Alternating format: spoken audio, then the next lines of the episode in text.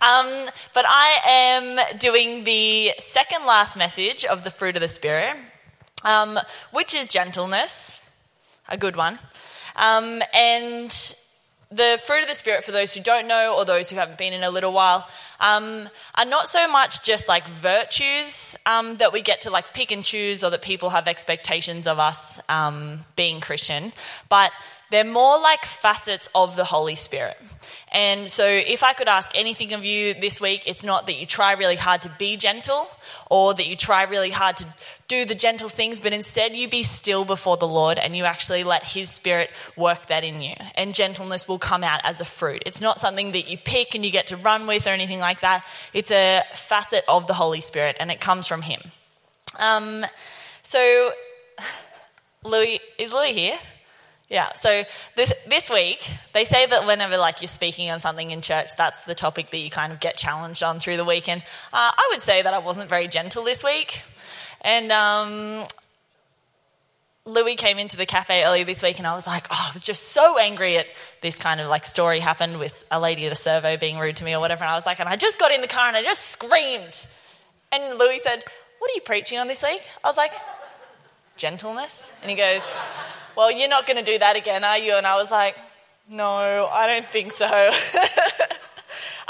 but I feel like that kind of has given me a really good opportunity to either choose to just grin and bear it and give like a really like happy, gentle message, or and feel like a bit of a hypocrite, or actually come before you guys and say that this is something that doesn't come naturally to me. I wouldn't say that I'm a naturally gentle, like go with the flow kind of person, but it's not about taking the fruit and running with it. It's about being still before the Lord and being teachable and malleable and actually open to having your heart change on things like that. So, um, and again, like I'm not saying this because I finally got a captive audience to listen to all my problems. Like I'm not like, well, buckle in, everyone. I've had a big week, but I just, I just kind of want to um, like speak to the people who feel a little bit fraudulent being here. And maybe like they walked through the doors and like were a little bit surprised that they didn't burst in flames or, you know, feel like everyone's staring at them because they're the outsider in church. I want to remind you guys that we come here on a Sunday not because we think we're awesome and everyone out there is terrible, but because we're broken, we're able to admit it. We're able to admit that we need a savior and we're able to declare and worship that we have a Savior. And He comes in the form of a man, and the man's name is Jesus. He died for our sins, and that's kind of what I want to start with. I just want to start by saying that no one's saying that they're they're gentle by getting up here. We're not saying that like we're kind, learn from us. Like we're saying that we're we're prepared to stop, Lisa. We're we're prepared to say that we're actually in need of a savior. And that kind of attitude of surrender is where you start with the Holy Spirit. Um, so if you are kind of sitting here being like, why am I even in church? Just let your heart be open a little bit. You can still cross your arms, you can still roll your eyes, whatever, I won't judge you, but just open your heart a little bit because just in case God is who he says he is, and just in case the Spirit does want to minister to you today, just let him in, just in case, okay? So that is my encouragement and prayer for you this week. Um, so, like I said, gentleness is my fruit. Hasn't come naturally to me this week. Um, in fact, when I started writing this message, um, on a Monday, I do homework club with Ebony, and um, story is terrible. But I was driving one of the kids home and he was just being a nightmare. He was taking a long time to get in the car. He was ta- like maybe like 30 minutes and I had to go and I was rounding him up. And so I just went and I just yelled at him and I said, and get in the back seat because I don't even want to look at you. and so, and so here we were. and about five minutes down the road, like um, homework club is just over at church house, and about five, five minutes down the road, I said, looked in my rearview mirror at him and I was like, he was just sitting there like this. And I was like, I'm really sorry about that. Like, I'm trying to write this message on gentleness, and, you know, I'll admit I wasn't very gentle to you just then. And he goes, That's all right, Rihanna. We're all just learning. And so, so on that note, we're all just learning. So, the kind of gentleness that is used through the Bible and that Paul speaks about in this passage in, in Galatians, also known as meekness. Um, in the original Greek translation, I'm going to say this once, maybe twice, is protes, which um, doesn't mean gentleness and softness and weakness or anything like that. It actually um, comes from the the idea that it's kind of like this wild stallion in the bush kind of thing. And, you know, it has incredible strength and, um, you know, might have destruction in its past like that. And this, this word that means gentleness is the idea that this wild stallion has been tamed. And it doesn't mean that it's any less strong, it doesn't mean that it's any weaker, but it means that all of its strength has become under control. And for it to remain tamed and for it to remain disciplined, it takes choice, it takes obedience, and it takes that discipline. So it doesn't mean that it's more weak, which isn't like, that was kind of a um, new idea to me that um, meekness isn't weakness or whatever like that. But instead, gentleness that is used throughout the Bible is strength under control. So that's what we're going to be talking about today. And aside from Jesus, there was only one man in the Bible who was referred to as gentle, and that was Moses. And, you know, we think of Moses as the hero of the Bible. He split the Red Sea, he did all the things. But for a gentle guy, Moses had a bit of an anger issue. He wasn't just like cruisy with it, was obedient to the Lord all the time. Moses killed a man because he was angry and wanted revenge. Like, that's not like road rage kind of anger. That's killed a man. He smashed the Ten Commandments because he was so angry. So, the difference between that kind of crazy strength and anger and things like that, and the kind of gentleness that God would look to him and say, You are gentle, is the fact that Moses was willing to be teachable. Moses was willing to show discipline and, and the kind of strength that is under control. And so that's the kind of gentleness that I want to be talking about today. Um, just so you kind of like know where I'm coming from and know why we want to be gentle. So, the text that I'm talking from or about is um, Matthew 11, verse 28, and it's when Jesus is talking to the Pharisees about getting caught up in um, their legalism or kind of over religious ways. Um, and this is where Jesus refers to himself as being gentle. So Jesus doesn't often talk about his own virtues or his own nature. He says that he's a son of God, things like that, but doesn't often talk about the nature of who he is. But here he says, Come to me, all who labor and are heavy laden, and I will give you rest. Take my yoke upon you and learn from me, for I am gentle, there's that word gentle, and lowly in heart and you will find rest for your souls. For my yoke is easy and my burden is light. That's a great scripture, isn't it? Um, and so when I spoke to my youth girls about this a couple of weeks ago, we spoke about the word yoke. And like naturally these days, like we're talking about like eggs benedict, things like that. So let me just explain what the word yoke means and why it's used so often through the Bible as kind of an analogy. Because we're not talking about the eggs benedict. That's what Jack said this morning as well. He was like, eggs Benny? And I was like, no. The yoke of an oxen, Jackson. I'm just joking. Um, but, so a yoke, does, that, does anyone know what a yoke is? So it's used in old farming techniques, and the, the way that they kind of did it was like it was a big wooden thing that went over the shoulders of like large animals. So horses, cows, bulls, ox. I don't really know any of those other, but they're called like beasts, right? Which is so mean. But um, um, and this analogy is used throughout the Bible to say, like, um, that you're like tied to something. And the ox would be yoked together to like plow these really rough fields and um, help the farmers with the farming. So, um, you know, pretty like simple analogy, and that's exactly what it means. But um, I just want to unpack the verse a little bit and see why Jesus is talking about us taking on a yoke because from the outset, it kind of looks like that's a bit of a dodgy deal. Walking through rough terrain, getting whipped, getting taken, you know, working really hard for all of their life. But the first point is I want to say from it is we all have a yoke to something. You kind of like want to think from the outside and say, I knew it. Jesus just wants me to take a yoke so I can be in Christianity and live with the rules and live with the laws and the religion, and I'll never live up to the rules of Christianity. But we all have a yoke. We are all yoked to something. And in today's society, it may not be a yoke to slavery, but it might, may be a yoke to substance abuse. Maybe a yoke to addiction, addiction to self. It may be a yoke to a broken family an unhealthy relationship. These are the kinds of things that are more than just baggage, but it's what our identity is hooked on. That is the kind of things that we're yoked to now. And so Jesus isn't just calling us out of, you know, the playground where we're free and we're, we're having fun and a good time like that. He's calling us out of a life where we're under the bondage of the world. This world is broken. We're under the pressure all of the time and the bondage of substances, of people, of finances that weigh us down and make us feel like we're constantly trudging through with no hope. God is calling us out of that and say, hey, come to me. Come into my yoke. And it's like, you know, the yoke of the world is kind of like the yoke that makes us complain every Monday morning. It makes us eye roll at our husbands. It makes us ever wonder whether life is really worth living. And that is not the spirit of God, that is the spirit of the world that makes it okay to complain.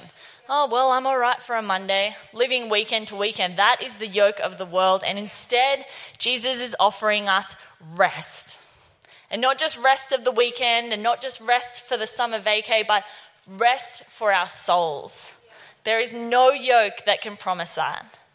Jesus says, My yoke is easy and the burden is light. I want to lead you. I want to guide you. I want to be with you through every single step. And that is where Christianity is different to other faiths. They get rules and we get a relationship. The second point is that while the burden is light, it doesn't mean the walk is easy. Jesus says that his yoke is easy and his burden is light, but remember how we're trudging through the kind of like rough terrain, ploughing the unkept ground? Let's not confuse an easy yoke to an easy walk. In fact, when we're walking with Jesus, let's just assume that we're going to be running into some troubles. The message paraphrase says in 1 Peter 4:12, me like doing the numbers like you're following along. 12. he says, Friends, when, he says when, not if, life gets really difficult, don't jump to the conclusion that God isn't on the job. Instead, be glad that you are in the very thick of what Christ experienced. This is a spiritual refining process with glory just around the corner. If you're abused because of Christ, count yourself fortunate. It's the Spirit of God and His glory in you that brought you to the notice of others. If they're on you because you broke the law or disturbed the peace, that's a different matter. Fair.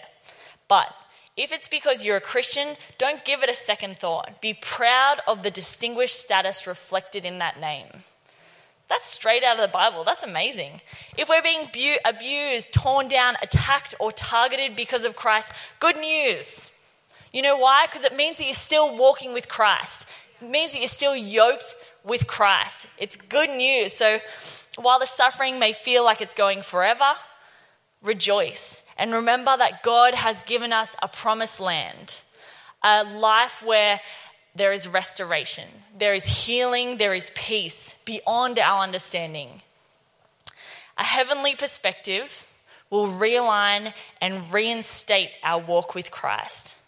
We've got to fix our eyes on Jesus, who's walking right with us through everything. He hasn't abandoned us through the rough times, He's walking right next to us. In Hebrews 12, it says, Let us run the race that lies before us, keeping our eyes on Jesus. That doesn't mean keeping our eyes on the promise of heaven, it means keeping our eyes on the one that we are yoked to.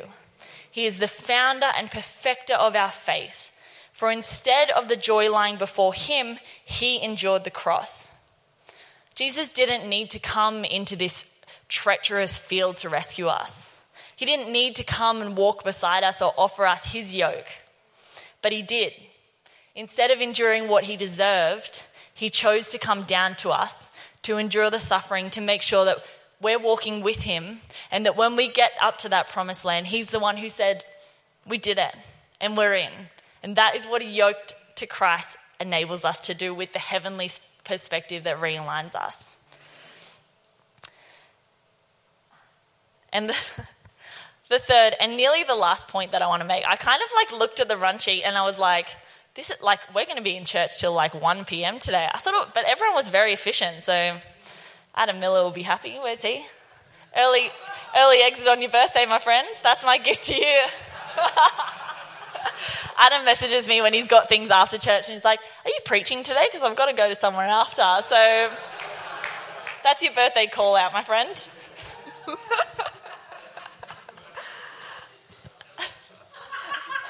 okay, and the third point from this scripture, they're actually I have been sitting on this scripture for a couple of weeks, and every time I read it, I feel like God speaks to me about something different in it. And I just said, Lord, I can't ramble about all of these things and just go and go and go and go. But God said it's just as important to know what to leave out as to what to include. So I just wanted to get these three points.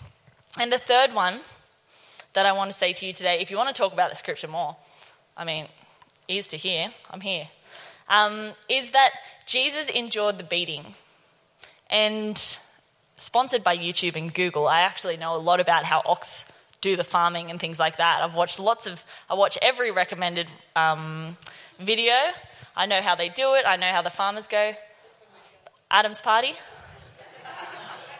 They're on the setup. Sorry, you needed the call out. No one's coming back.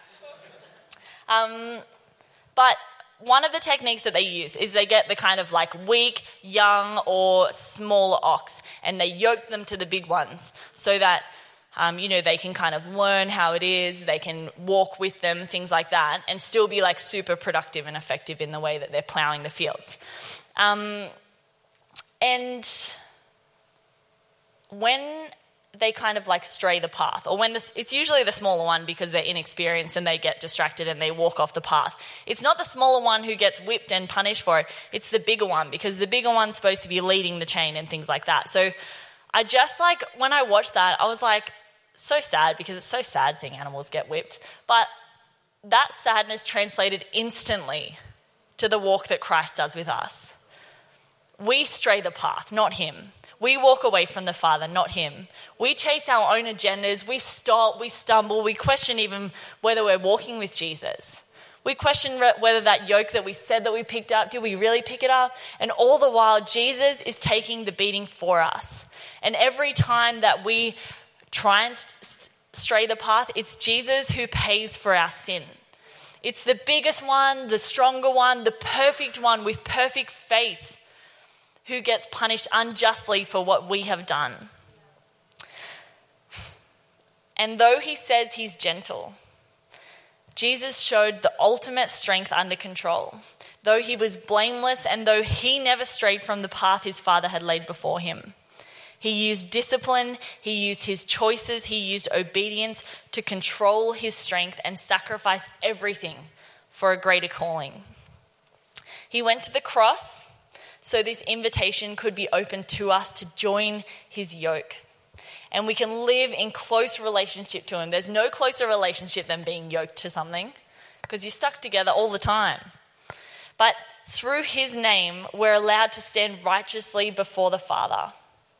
And we don't take this yoke out of obligation or religious duty, but because an invitation has been extended to us an invitation for Jesus to say, Hey, I am gentle and lowly in heart. Come with me, walk with me, learn how I do it, these unforced rhythms of grace, learn how I do it.